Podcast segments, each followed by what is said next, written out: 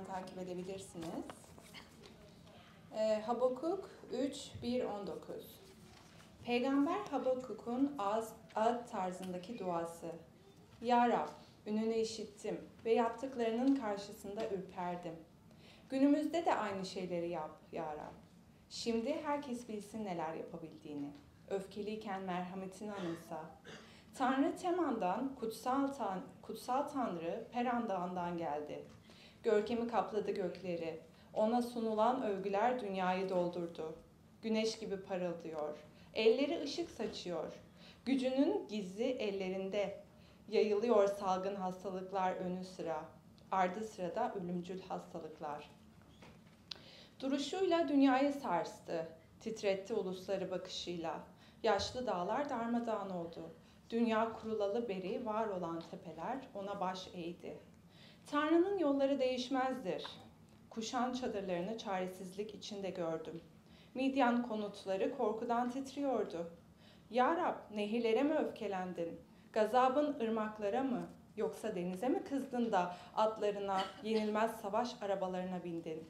Gerdin yayını, okların içtiğin antlardır.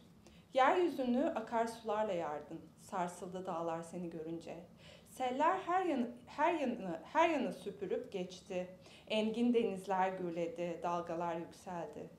Uçuşan okların pırıltısından, parlayan mızrağının ışıltısından yerlerinde dura kaldı güneş ve ay.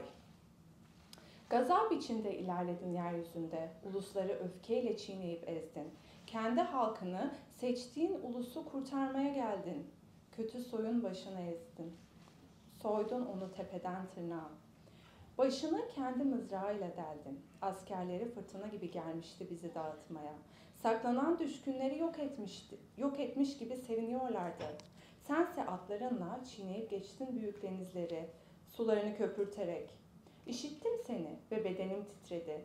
Sesinden dudaklarım seyirdi, kemiklerim eridi sanki. Çözüldü dizlerimin bağı. Ama bize saldıran halkın felakete uğrayacağı günü sabırsızlıkla bekleyeceğim. Tomurcuklanmasa incir ağaçları, asmalar üzüm vermese de, boşa gitse de zeytine verilen emek, tarlalar ürün vermese de, boşalsa da davar ağılları, sığır kalmasa da ahırlarda. Ben yine de Rab sayesinde sevineceğim. Kurtuluşumun Tanrısı sayesinde sevinçten coşacağım. Egemen Rab gücümdür benim. Ayaklarıma geyik ayaklarının çevikliğini verir. Aşırtır beni yükseklerden. Amin. Tekrardan merhabalar. Nasılsınız? Sizi görmek güzel. Ee, bu son haftalar biraz fazla e, yoktum gibi hissediyorum. Ama e, yine de burada olmak çok iyi. Evet, e, bugün Habakuk serimizi sona erdiriyoruz ve size bunu hazırlarken bir soru getirdim. Hayatınızda hiç coşku ve mutluluk içindeyim dediğiniz oldu mu? Hayatınızda hiç Rabbin iyiliğinden ötürü yüreğim zıplıyor dediğiniz oldu mu? Oldu mu? O anı bir düşünün. O anı düşünün ve neden böyle dediğinizi düşünün. Genellikle böyle dediğimizde hayatımız tam istediğimiz gibi gidiyor. Her her şey yolunda gidiyor. Her şey süt liman. belki işlerde, ailevi çevremizde, belki finansal alanda midemiz dolu, sağlığımız yerinde olduğu zaman böyle şeyler söylüyoruz. Doğru mu yanlış mı? Bunu hazırlarken biraz kitapları okuduğumda 1851 yılında yaşamış olan bir e, adamın günlük e, kitabından bir şey okudum. Ve 1951 e, yılında bu adam bir deniz seyahati yapmış. Avrupa'dan uzak Amerika kıtasına ve bu yıllarda bayağı uzun bir gemi seyahatiydi ve gemi tanınmamış bir adaya çarpmış ve bütün gemideki insanlar bu tanınmamış adada kalmışlar. Aç kalmışlar. Ve birer birer hepsi ölmüş. Teker, teker, teker, teker hepsi ölmüşler. Ve bu adam günlüğünde yazdığında bunların hepsini not tutuyor. Bugün şu öldü, bugün şu vefat etti. Ve en sonunda adam yalnız kalmış. Ve günlüğünde en son ne yazıyor biliyor musunuz? Günlüğünde en son bunu yazıyor. Diyor ki Rabbin iyiliğinden dolayı coşku içindeyim diyor. Kendinizi bir şu adada görün. Ailenizden uzak. Yaşamayacaksınız. Biliyorsunuz öleceksiniz. E, yemek yok. Sizi kurtaracak kimse yok. Bunlar sizin son sözleriniz olur muydu? Bu sözleri yazıyor ve sonradan Mezmur 34'ten bir alıntı kullanıyor. Mezmur 34'ten diyor ki genç aslanlar aç ve muhtaç olurlar fakat Rabbi arayanlara hiçbir iyilik eksik olmaz. Ve günlük böyle bitiyor. Ve bu adam ölüyor. Ve sonra birçok ay sonra bu insanların cesetleri bulunuyor, adamın günlüğü bulunuyor ve kitaplara geçiyor. Habakuk'un son bölümünde ve biliyorsunuz Habakuk'taki seride biz sıkıntılarla, acılarla, kötü zamanlarla başa çıkmaya bakıyoruz. Nasıl başa çıkabiliriz? Nasıl mücadele edebiliriz? Ve birçok şeye baktık. Habakuk biliyorsunuz milattan önce 600'lerde yaşamış, hizmet etmiş bir peygamber ve hem toplumsal sıkıntılarla başa çıkmaya baktık. Hem bireysel sıkıntılarla başa çıkmaya baktık. Ama bu son bölümde sanki Habakuk bize koşullardan özgür mutlu olmanın yolunu gösteriyor. Koşullardan özgür, Rab'de coşmanın yolunu gösteriyor. Ve bu bizim için tamamen saçma bir şey. Yani duyduğumuzda, birinden konuş, birilerinden konuştuğunuzda belki burada ilk defa gelenler var. Um, çok saçma bir şey. Çünkü yani nasıl koşullardan özgür bir şekilde mutlu olabiliriz? Öyle bir şey mümkün mü? Evet mümkün ve Habakuk bu metinde bunu bize sanki gösteriyor bize gösteriyor ve um, sizinle bu metne bakmak istiyorum. Dört tane başlık e, açıdan ve bunları bültende bulabilirsiniz. Birincisi acı çekerken coşmak nedir?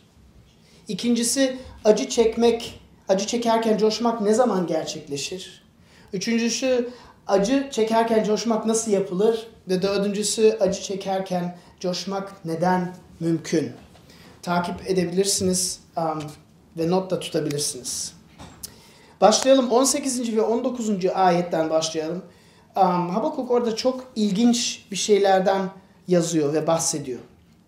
Orada acılarda coşmaktan bahsediyor. Bakın acılardan coşmaktan diye bahsettiğimizde acılardan dolayı coşmaktan bahsetmiyoruz. Bu gerçekten çok saçma olur.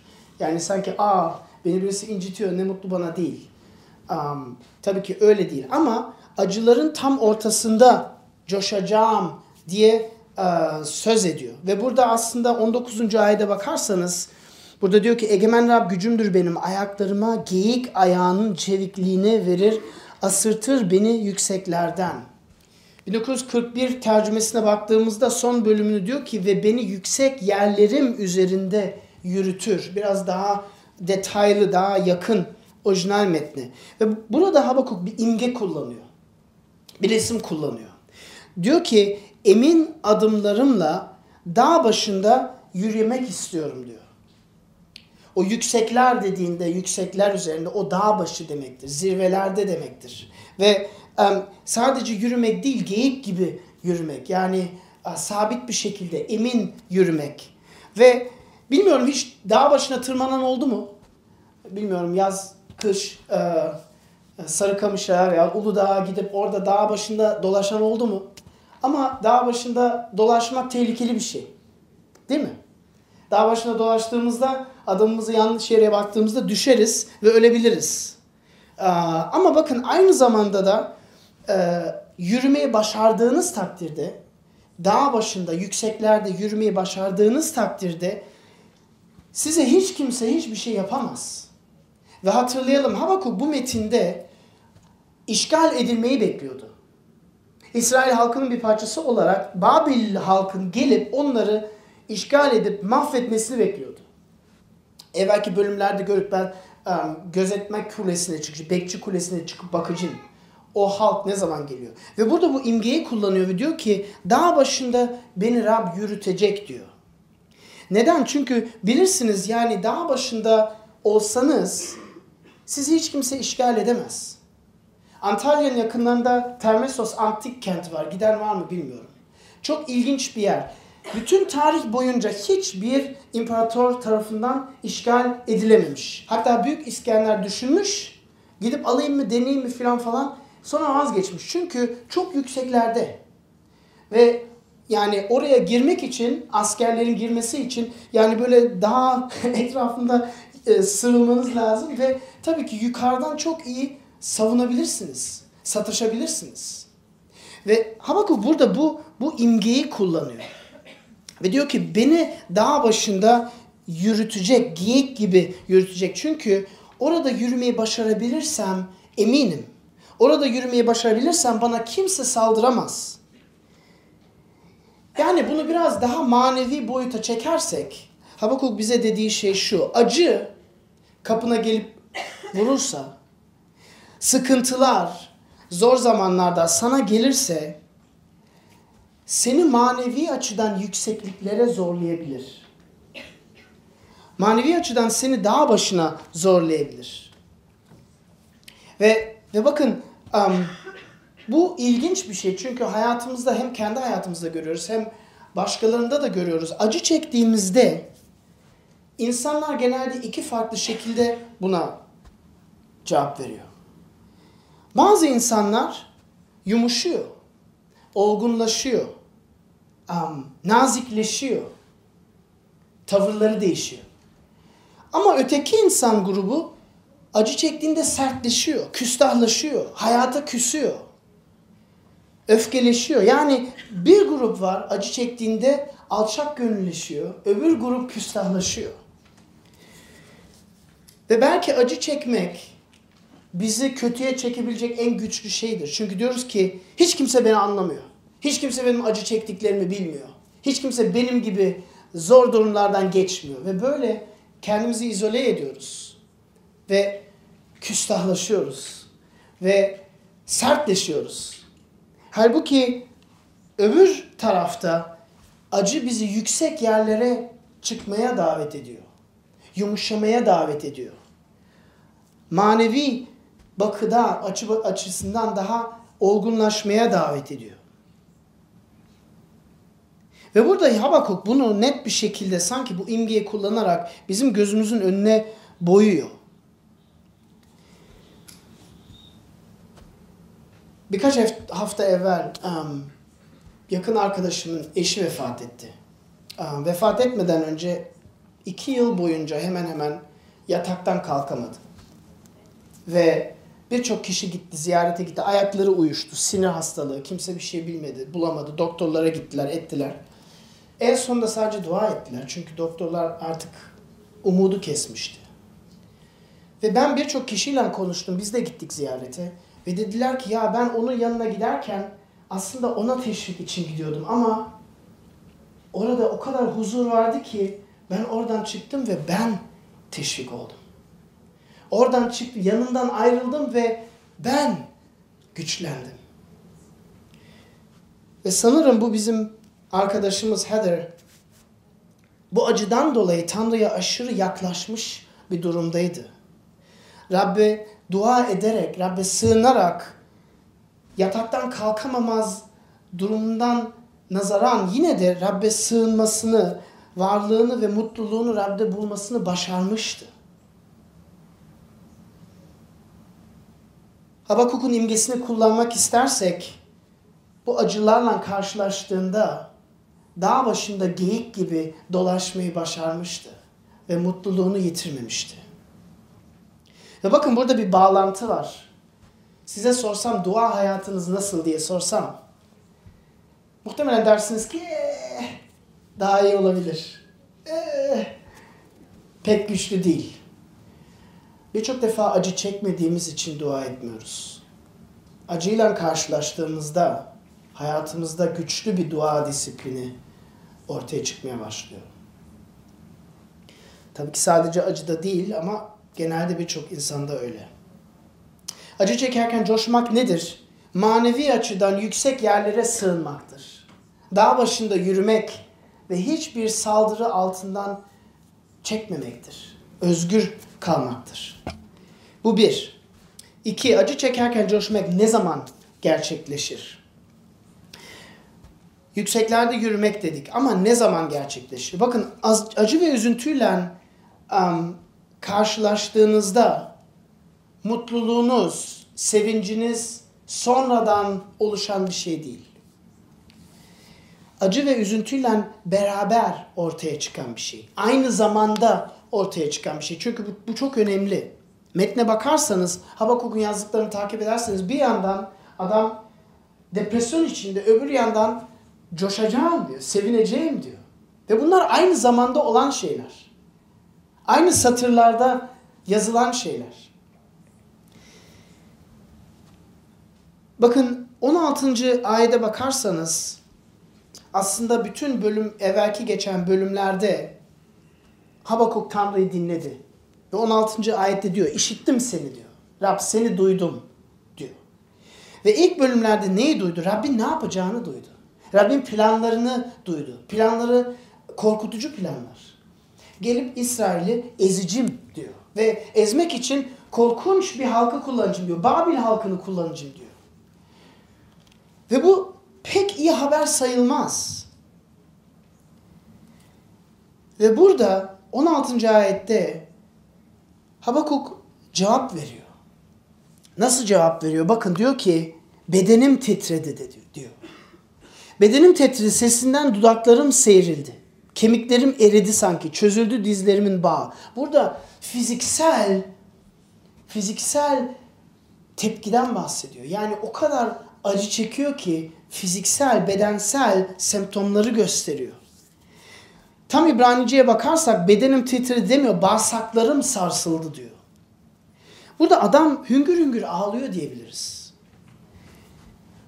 Ve diyor ki ayaklarımın üzerinde bile duramıyorum artık diyor. Dizlerim titriyor, kemiklerim eriyor diyor. Acı ve hüzün o kadar şiddetli ki diyor ne yapacağımı bilmiyorum diyor. Çünkü felaket günü gözümün önünde diyor.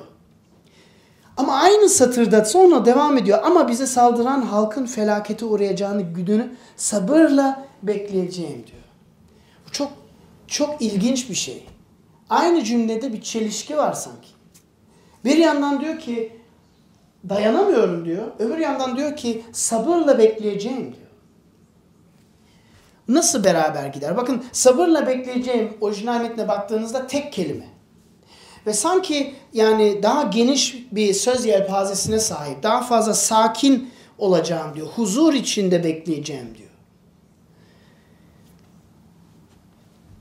Barış içinde, barış dolu olacağım diyor. Ve bu yine çok saçma bir yandan bedensel ifadelerini yazıyor. Öbür taraftan öbür taraftan diyor ki ben huzur dolu ve sakin olarak bekleyeceğim diyor. Bu nasıl mümkün?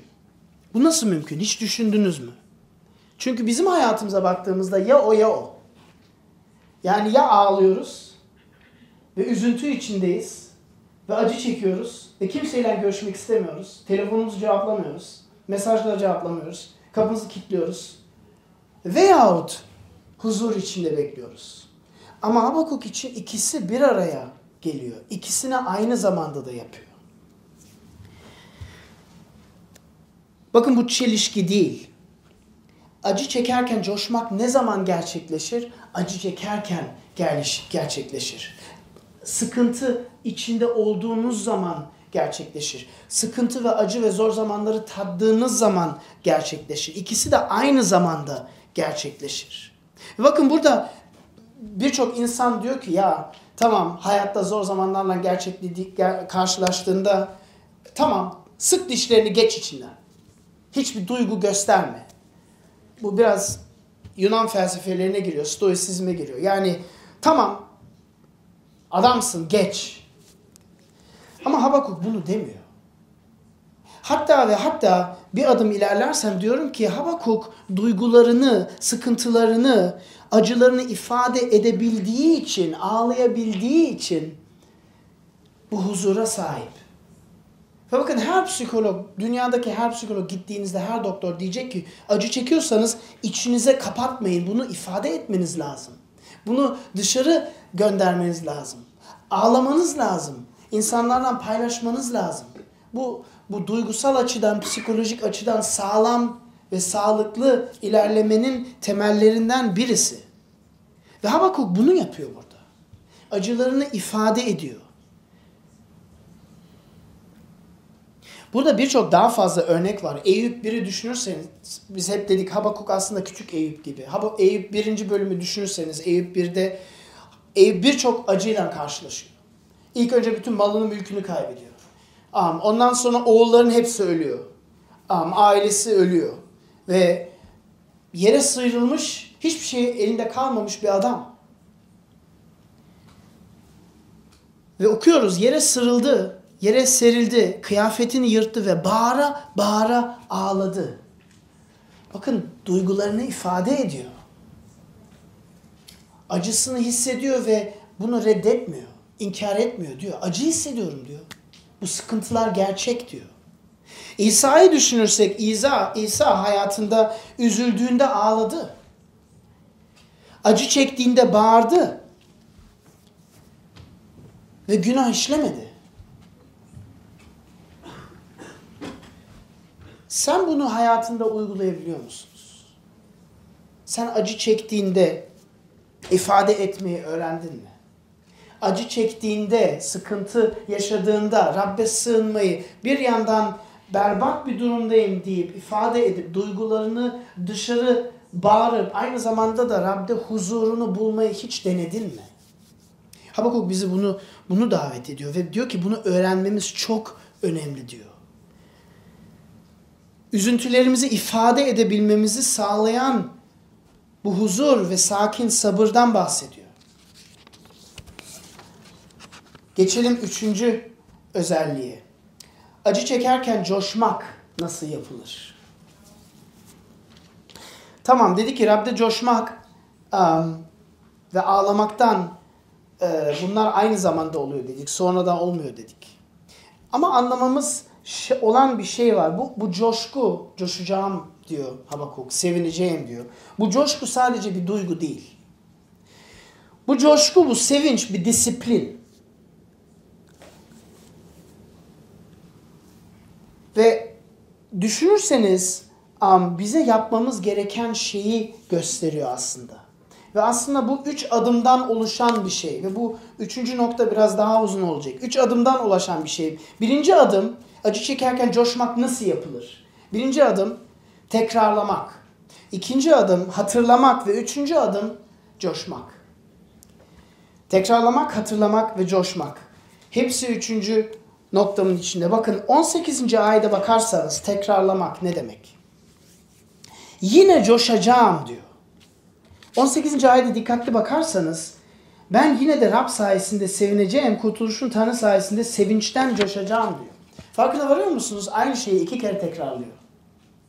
Siz hiç bir kitap yazdınız mı bilmiyorum ama e, belki bunu okuduğunuzda ve yazarcılıktan biraz anladığınız takdirde dersiniz ki ya Habakuk'un iyi bir editörü yok muydu? Çünkü yazarın kurallarının en temel şeyleri yazdığınızda tekrarlamak yok. Bir kere ifade ettinizse yeter. Ve editör ne yapıyor? Bütün tekrarladığınız şeyleri siliyor. Siz 100 sayfa veriyorsunuz, kalıyor 60 sayfa. Bazen sıkıntı. Ama Habakuk devamlı yazdıklarını tekrarlıyor. Sadece bir kere yazmıyor, iki kere yazıyor. Ve bakın kutsal kitapta devamlı gördüğünüz, belki gözden kaçırdığınız ama devamlı e, keşfedebildiğiniz bir şey. Söyledikler devamlı tekrarlanır. İki kere, üç kere, dört defa. Neden? Çünkü kutsal kitap bir bilim kitabı değil. Değişim kitabı. Spora gittiğiniz oluyor mu? Tamam spora gittiğiniz. Bir egzersiz yaptınız. Kaç kere yapıyorsunuz? Bir defa mı yapıyorsunuz? Bir defa yaparsanız hiçbir şey değişmeyecek. Kaç kere yapıyorsunuz? 10 defa, 20 defa, 30 defa her gün tekrarlıyorsunuz. Neden? Bedeninizin değişmesini istiyorsunuz. E kutsal kitap bir değişim kitabıysa bu tamamen normal değil mi? Habakuk aynı şey ve aynı şey tekrarlıyor. Çünkü değişmek istiyor. Rabbe yakınlaşmak istiyor. Kutsal kitabı okuduğumuzda bazen okuyoruz ve diyoruz ya işte aynı şey oluyor. İşte İsa ilk önce 4 kişiyi doyuruyor. Sonra 5000 kişiyi doyuruyor. Ya işte burada çelişki, e, İncil değiştirdi. Hayır değil. Anlamamız için tekrar ve tekrar. Ve bu kadar önemli ki İsa aynı mucizeyi iki defa yapıyor. İnsanların gözünü iki üç defa açıyor. Çünkü birinci defada hiç kimse anlamıyor. Talebeleri bile anlamıyor. İki kere dört binleri, beş binleri doyurduktan sonra e, ekmek unuttuk diye talebeler çok sinirli, çok üzülüyorlar. İsa bizimle e, bize kızacak diye. Ve İsa diyor siz hiçbir şey anlamadınız mı? İki defa yaptım. yetmedi. Değişime yetmedi. Bakın kutsal kitapta her şey tekrarlanıyor. Çünkü daha derinden anlamamızı istiyor Rab. Dört tane müjde var. Mata'yı okudunuz, Markus'u okudunuz, Lukas, Luka'yı okuyorsunuz. Artık diyorsunuz tamam bildi, biliyorum. Üçüncü günde dirildi. Evet, e, çarmıha gelmeden önce talebelerinden oturdu, yemek yedi. Artık biliyorsunuz. Neden hepsine aynı şeyi tekrarlıyor? Derinden anlamanız için.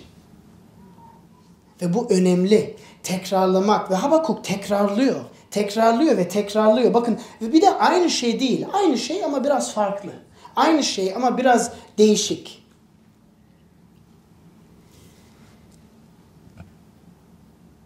İsa çarmıhtayken son yedi tane söz konuşuyor. Paskalya'yı kutladığımızda o yedi söze baktınız. Ve bakın her tek söz kutsal kitaptan bir alıntı. Her bir söz. Elinde İncil yoktu. Tevrat, Zebur yoktu. Nasıl söyledi bunları? Çünkü İsa hayat boyunca Tevrat'ı, Zebur'u tekrarladı. Ezberledi. Ve acı çektiğinde o kadar içindeydi ki doğal bir şekilde Rabbin kelamı ağzından çıktı. Rabbin alıntısı ağzından çıktı. Kendi sözleri değil, Rabbin sözleri ağzından çıktı. Bu çok ilginç değil mi? Habakuk bize bunu gösteriyor. Tekrarlamak bizim için çok önemli bir şey. Kutsal kitabı okuduğumuzda ayet ayet okumak, tekrar tekrar okumak, düşünerek okumak, yavaş yavaş okumak, çiğneyerek, hazmederek okumak, tapınarak okumak, metni içimize aa, sığdırmak. Bu bir, tekrarlama disiplini. Acı çekerken nasıl coşabiliyoruz? Tekrarlama disiplinini aa, güçlendirmemiz lazım. İkincisi hatırlamak.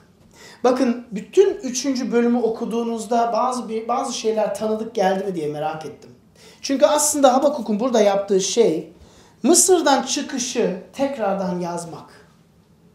Mısır'dan çıkışı tekrardan ifade etmek. Mısır'dan çıkış Musa'nın yazdığı ikinci kitap ve İsrail halkın e, Firavun ve e, Mısır e, gücünden, köleliğinden kurtuluşunu anlatıyor.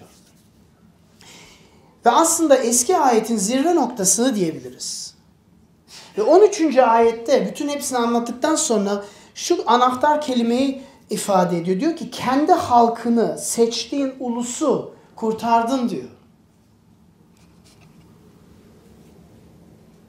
Bu çok ilginç bir şey. Bakın hepsini tekrarlıyor. On beladan bahsediyor, hastalıklardan bahsediyor, hatırlıyor. Hatırlıyor, Rabbin yaptıklarını hatırlıyor. Nehirlerin kan olmasından bahsediyor. Kızıldeniz'in ayrılıp geçilmesinden bahsediyor. Musa'nın Sina Dağı'nda on emiri almasından bahsediyor. Dikkatli okursanız göreceksiniz. Burada ne yapıyor? Bakın Mısır'dan çıkış İsrail halkının müjdesiydi. İsrail halkının kurtuluş anısıydı. Çünkü Rab onları kölelikten kurtardığı tarihsel bir olaydı. Ve burada Habakuk müjdeyi hatırlatıyor kendine. Müjdeyi hatırlatıyor kendine. Kölelikten bizi kurtardın diyor. Bizi yücelttin diyor. Bizi özgür kıldın diyor. Ve sonra 6. ayetten diyor ki kendini hatırlatmak için Rabbin yolları değişmez diyor. Neden diyor bunları? Kendi hatırlatıyor. Diyor ki tamam acılardan geçsem de sıkıntılar da yaşasam da zor zamanlar görsem de Babiller gelip Kudüs'ü yıksa da Rabbin yolları değişmez. O binleri, bizleri kurtarmadı mı Mısır'dan? O bizleri özgür kırmadı mı? Özgür kıldıysa bizi yok etmek için neden neden e, birdenbire bizleri yok etsin? Hayır, bunun iyi bir amacı olması lazım. Hatırlıyor. Müjdeyi hatırlıyor. Ve onun için sonunda diyor ki 16. ayette bütün hepsini hatırladıktan sonra diyor ki şimdi huzur içindeyim diyor. Bir tekrarlıyor, ikincisi hatırlıyor. Rabbin yollarını hatırlıyor, Rabbin yaptıklarını hatırlıyor, müjdeyi hatırlıyor.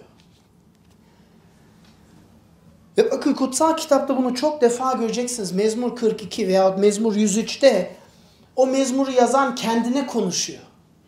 Kendine konuşuyor. Diyor ki sessiz ol diyor.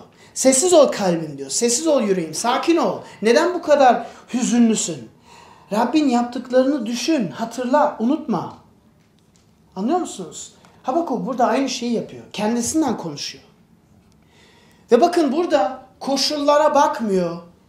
Rabbe bakıyor. Koşullara bakmıyor. Rabbin yaptıklarını hatırlat hatırlatıyor kendini. Ve bazen biz acı çekerken koşullara bakmaktan başka bir şey yapamıyoruz. Sadece koşullara bakıyoruz. Diyoruz ki berbat bir durum. Beni hiç kimse sevmiyor. Herkesten birbirimdeyim. İş yerim çok berbat. Para kazanamıyorum. Hep koşullara bakıyoruz. Ama Habakuk diyor ki bırak koşullarını. Rabbe dön. Rabbe hatırla. Onun yolları değişmez. Geçmişlerde seni kurtarmadım. Geçmişlerde sana yol göstermedim. Geçmişlerde seni sıkıntılardan kurtarmadı mı? Özgür kılmadı mı? Rabbi hatırlat. Burada koşullardan özgür bir şekilde Habakuk müjdeyi kendi yüreğine ifade ediyor ve hatırlatıyor. Ve bakın ilginç bir tane kelimecik var bu metinde. Size yıldızla gösterdik. Çünkü tam ne olduğunu bilmiyoruz. Sela kelimesi. Üç defa sela kelimesi var. Normaldeki sela kelimesi İbranice'de mezmurlarda olan bir şey, şarkılarda olan bir şey. Ve ne diyor?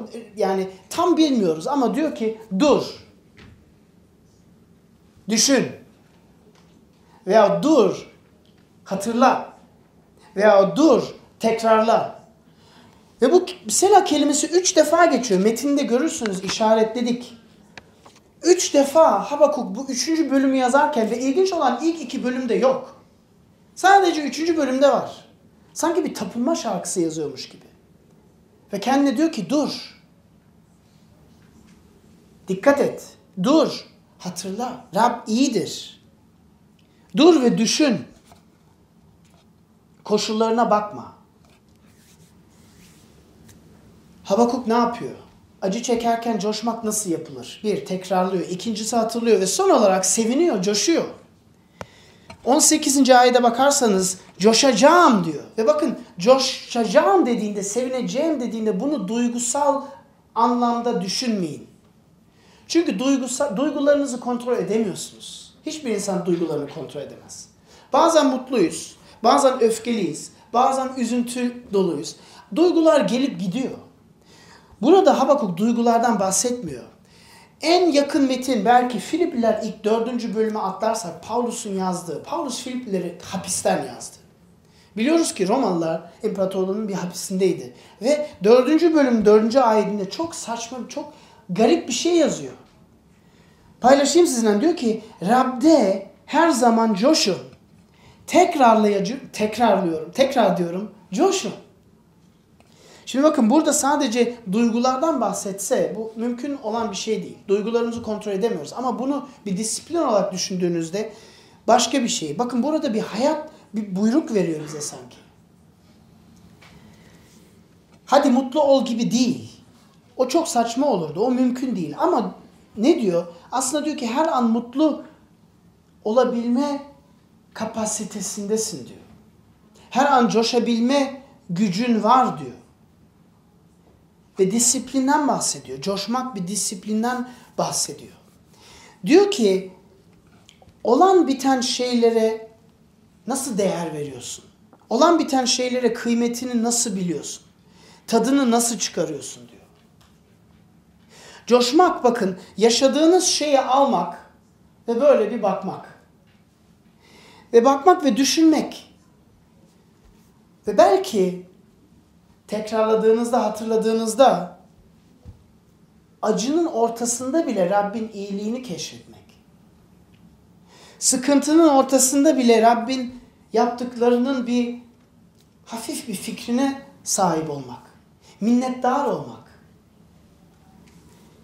Rabbi övmek. 2017'de ben birden ağır hasta, ağır bir hastalıkta yaşadığımdan, hastanelerde uyandığımda, ameliyat olduğumda öfke ve huzur içindeydim. İlk önce öfke dedim ya ne oldu ben burada neden? Neden hastanenin ortasındayım? Gencecik bir çocuk ağır bir ameliyat. Doktorlar diyor ölümden döndün diyor. Neden bunları ben yaşıyorum Rab? Sen ne yapıyorsun burada? Ama sonra tekrarlayarak, hatırlayarak, düşünerek, şeye bakarak diyorsun ha belki bana bir şey göstermek istiyor Tanrı. Belki daha fazla yumuşamam lazım. Belki kibirimden, gururumdan özgür kılmam lazım. Belki kendimden çok yüksek düşünüyorum ve hatırlatmak gerekiyordu. Her günün Rabbin elinde. Sağlığın Rabbin elinde. Paulus burada bunu söylediğinde, Habakuk burada coşun dediğinde diyor ki düşünün diyor. Takdir edin diyor. Minnettar olmaya çalışın diyor. Övün diyor. Ve burada bir sır var. Ve belki en saçma bulacağınız nokta burada. Bu ama bakın burada bir sır var. Habakuk dediğim gibi Mısır'a çıkışa bakıyor. Ve dedim ki eski ayetin müjdesi diyor. Ve her şey berbat olsa da İsrail çökse ve ezilse de ben huzur ve sabır içindeyim diyor. Acılarımın ortasında coşabilirim diyor. Ve bakın bunu daha iyi, daha net anlayabilmek için Luka'nın 10. bölümüne sizi e, götürmek istiyorum. Orada İsa talebelerini ikişer ikişer gönderiyor ve onlara yetki veriyor. Ve bunlar gidiyor birçok mucize yapıyor. Ondan sonra geri dönüyor. Diyor ki wow neler oldu neler oldu vay be şeytanlar bile senin adını kullandığımızda bize e, itaat etme mecburiyetinde. Hatırlıyor musunuz o bölümü? Ve İsa ne diyor? İsa diyor ki bundan dolayı sevinmeyin diyor.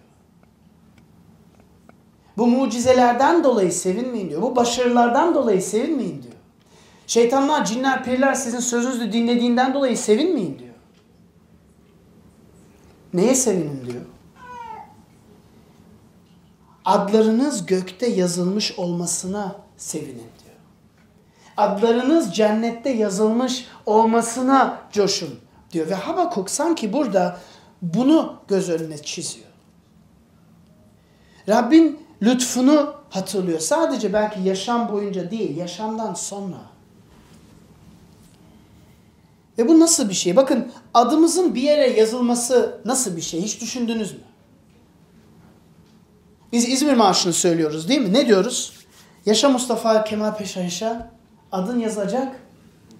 Mücevher taşa diyoruz. Neden? Çünkü adam şahane şeyler yapmış. Ve şahane başarılar elde eden birisinin adı mücevher taşlarına yazılır. Tarihte bildiğimiz bir şey. Ama İsa diyor ki kendi başarından dolayı mutlu olma diyor. Kendi başarılarına bakıp sevinme diyor. Ününü, değerini, anlamını kendi yaptıklarında arama diyor. Çünkü yoksa mahvolursun diyor. Bir gün her şey ters gidince hayal kırıklıklarına uğrarsın diyor. Dağ zirvesinde yürürüm derken düşersin diyor. Hayır hayır hayır diyor. Sen kendi yaptıklarına değil, Rabbin senin için yaptığına coş. Rabbin senin yerine yaptıklarından sövün. Onun için diyor bunun için sevinmeyin. Adlarınız cennette yazılmış olmasına sevinin diyor. Ve Habakuk burada aynı şeyi söylüyor. Habakuk kendine aynı şeyi hatırlatıyor. Habakuk diyor ki sıkıntılar, acılar, zor zamanlar çok şiddetli olsa bile ben biliyorum ki bir gün Rabbin yanında olacağım. Ben biliyorum ki Rabbin yaptığı boşuna değil. Ben biliyorum ki Rabbin yolları değişmiyor. Ben biliyorum ki onun müjdesi hala etkin. Ben biliyorum ki başarısız olsam da her şeyimi kaybetsem de sonsuzca sevildim. Sonsuzca kurtuldum. Sonsuzca değerli kıldım. Ve gökteki cennetteki yerim emin. Acı çekerken coşmak nasıl yapılır? Tekrarlıyorsunuz. Hatırlat, hatırlıyorsunuz ve coşuyorsunuz. Kendi yaptıklarınızdan dolayı değil, Rabbin yaptıklarınızdan dolayı coşuyorsunuz. Son olarak acı çekerken coşmak neden mümkün? Farkındayım çok garip iddialar bunlar. Ve belki bunların hiçbir şeyine inanmıyorsunuz. Ama bakın bu konular her insan için çok önemli. Çünkü her insan koşullardan özgür bir şekilde mutlu olmaya çalışıyor. Her insan hayat boyunca mutlu olmak, sevinç, sevince kavuşmak istiyor. Huzura kavuşmak istiyor. Ve onun için bu metindeki söylenenleri bir düşünelim. Acaba doğru olabilir mi? Habakuk bize söyledikleri bizim için de geçerli olabilir mi? Bugüne kadar. 2600 sene evvel söylemiş olsa bile. Acı çekerken coşmak neden mümkün? Bakın buradaki iddia her şeyi yaratan Allah seni seviyor, seni tanıyor, acılarını görüyor, seninle ilgileniyor. Ve biliyorum birçok insan için bu çok garip ve saçma bir fikir. Özellikle Türkiye topraklarında birçok insan için bunları söylediğimizde insanlar çok kızabiliyor diyor. Ne saçma bir şey. Yüce Tanrı, Yüce Allah bizim kadar önemsiz varlıklarla ilgi gösterir mi hiç? Ama bakın biliyor musunuz ilginç bir iddia daha var. İddia şu İsa Musa ile tanıştı ve konuştu. Biliyoruz Musa milattan önce 1400 yıllarında yaşadı. Ama Luka'nın 9. bölümüne giderseniz İsa bir dağ zirvesine çıkıyor. İlginç değil mi? Yine aynı imgedeyiz. Habakuk dağ zirvesinden bahsediyor. İsa bir dağ zirvesine çıkıyor. Yanına en samimi öğrencilerini alıyor. Üç öğrenci alıyor. Yohana'yı, Petrus'u ve Yakup'u alıyor yanına. Dağ zirvesine çıkıyor. Ne yapıyor? Dağ zirvesinde görüşü değişiyor. Pırıl pırıl oluyor. Bembeyaz oluyor. Eski eski Türkçedeki ifadesi çok güzel. Diyor ki esvabı ak ve çok parlak oldu diyor. Yani başkalaşmadan bahsediyor. Ve orada kiminle sohbet ediyor İsa? Birdenbire Musa çıkıyor karşısına bir de İlyas çıkıyor. Ve bunlar anlamlı çünkü eski ahitin en güçlü, en en ünlü peygamberleri İlyas ve Musa. İzzetle ve yücelikle sohbet ediyorlar. Konu ne? Orada bir kelime var. Exodus hakkında konuşuyorlar diyor. İsa'nın çıkışı hakkında konuşuyor. Ne Exodus'u? Şöyle diyebilirsiniz. Musa halkını Firavun'dan kurtararak e, Mısır'dan çıkarttı. Çıkış. Grekçe'de Exodus, çıkış. Ve belki orada konuştular diyor. Wow be yani Musa senin çıkışın bayağı bombaydı. Çok iyi yaptın. Halkını kurtardın. Ve Musa diyor ki evet ama senin yapacağın huu, senin yapmak üzere olduğun şey bir kıyaslayamam diyor. Bakın Musa ne yaptı derseniz sosyopolitik alanda düşünürseniz Musa hayatını tehlikeye atarak halkını kölelikten kurtardı. Sosyal ve politik açıdan bakarsanız aslında Atatürk'ün Türkiye ile yaptığı şey. Birkaç gün evvel Cumhuriyet Bayramı'nı kutladık. Neden? Neyi hatırladık? Ülkemiz parçalanmaktan geri döndü. Ve Musa bunu İsrail halkından yaptı. Ama İsa, ikinci Musa, nihai Musa, halkını, bütün halkları, bütün insan ırkını günah köleliğinden kurtardı. Karanlıktan kurtardı, ölümden, hastalıktan kurtardı. Onun için dağ zirvesinde İsa, İlyas ve Musa ile bir toplantı yapıyor ve sohbet ediyorlar ve çıkıştan bahsediyorlar. Çünkü hepsinin bir çıkışı, e, hepsinin bir çıkışının pahası vardı. İlyas bir çıkışı e, desteklemişti. Baal'ın peygamberlerini kılıçtan geçirmişti. Musa halkını kurtarmıştı.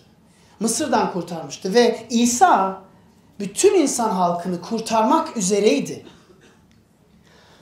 Ve bakın burada bunu düşündüğümüzde İsa nihai Musa olarak hayatını sadece tehlikeye atmıyor. Hayatını feda ederek, hayatını kurban ederek tüm insanlığı kurtarıyor. Kötülükten, günahtan ve ölümden kurtarıyor.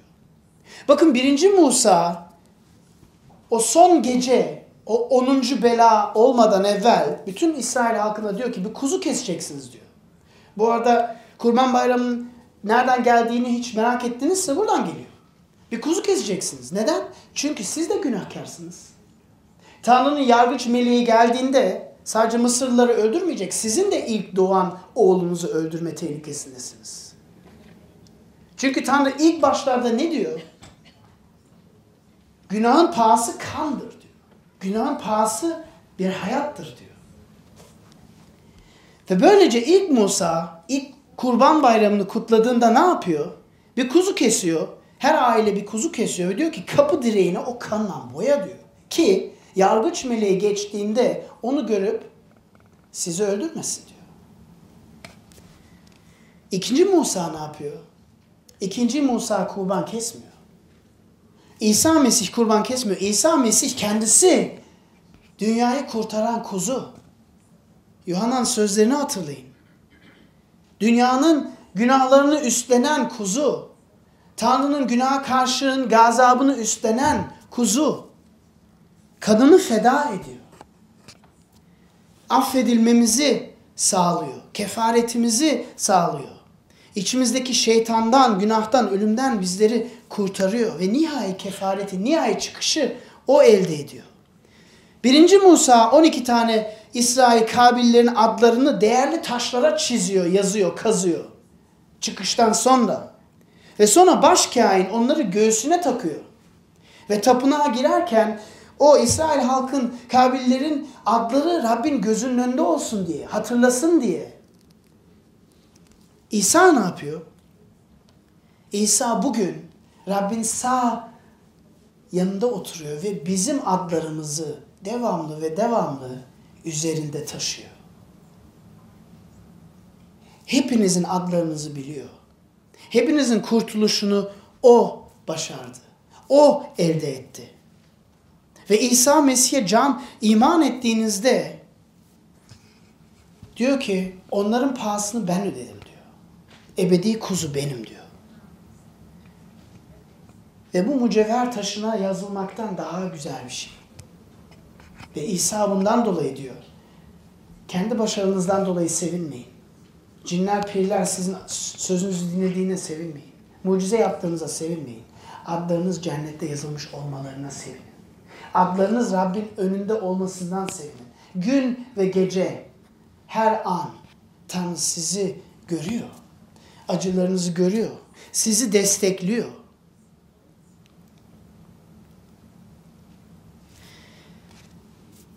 Ve bakın Jonathan Edwards bir vaiz 18 yaşında ilk vaazını verdi. Ve vaazın konusu bir Hristiyanın mutluluğundan mutluluğu hakkındaydı. Bir Hristiyanın daima sevinç içinde olabilmesi hakkındaydı. Ve üç tane başlığı vardı ve bu vaaza çok iyi uyuyor. Onun için onlarla bitiriyorum. Diyor ki Hristiyan daima mutlu olabilme kabiliyetine sahiptir diyor. Çünkü bir, kötü şeyleri iyiye dönüşecektir. İki, iyi şeyleri asla elinden alınamazdır. Ve üçüncüsü, en iyi şeyleri henüz daha gelmemiştir. Ve bu vaazın bir alıntısını okuyup kapatmak istiyorum. Edwards diyor ki eğer bunu biliyorsanız, eğer isimlerinizin cennette yazılı olduğunu biliyorsanız, eğer sahip olduğunuz iyi şeylerin asla elinizden alınamayacağını biliyorsanız, o zaman şimdi tüm dünyevi sıkıntılar ve acılar ordusuna tepeden bakılabilir ve ne kadar büyük ve ne kadar çok olurlarsa olsunlar, size karşı tüm güçlerini bir araya getirseler, en berbat ve korkunç alışkanlıklarını, biçimlerini ve görünüşlerini takınsalar ve tüm güçlerini, enerjilerini ve şiddetlerini size karşı harcasalar bile size gerçek bir zarar ya da kötülük yapamayacaklarını ve hepsinin boşuna olacağını sevinçle düşünebilirsiniz. Bunları bilirseniz hepsine karşı zafer kazanabilirsiniz. Dua edelim. Rabbimiz sen bize bu metni veriyorsun ve bize hatırlatıyorsun. Biz senin içinde, senin sayende coşabiliyoruz. Acıların tam ortasında. Ve bu metin için sana minnettarım. Biz hayatımızda, buradan çıktığımızda acılarla, sıkıntılarla karşılaştığımızda bunu hayatımızda bir gerçek kıl diye dua ediyorum. Bunları hatırlayıp uygulayalım diye dua ediyorum. Ve başka insanlara destek olalım. Bu şehrimize bir umut kaynağı olalım diye dua ediyorum. İsa Mesih adına amin.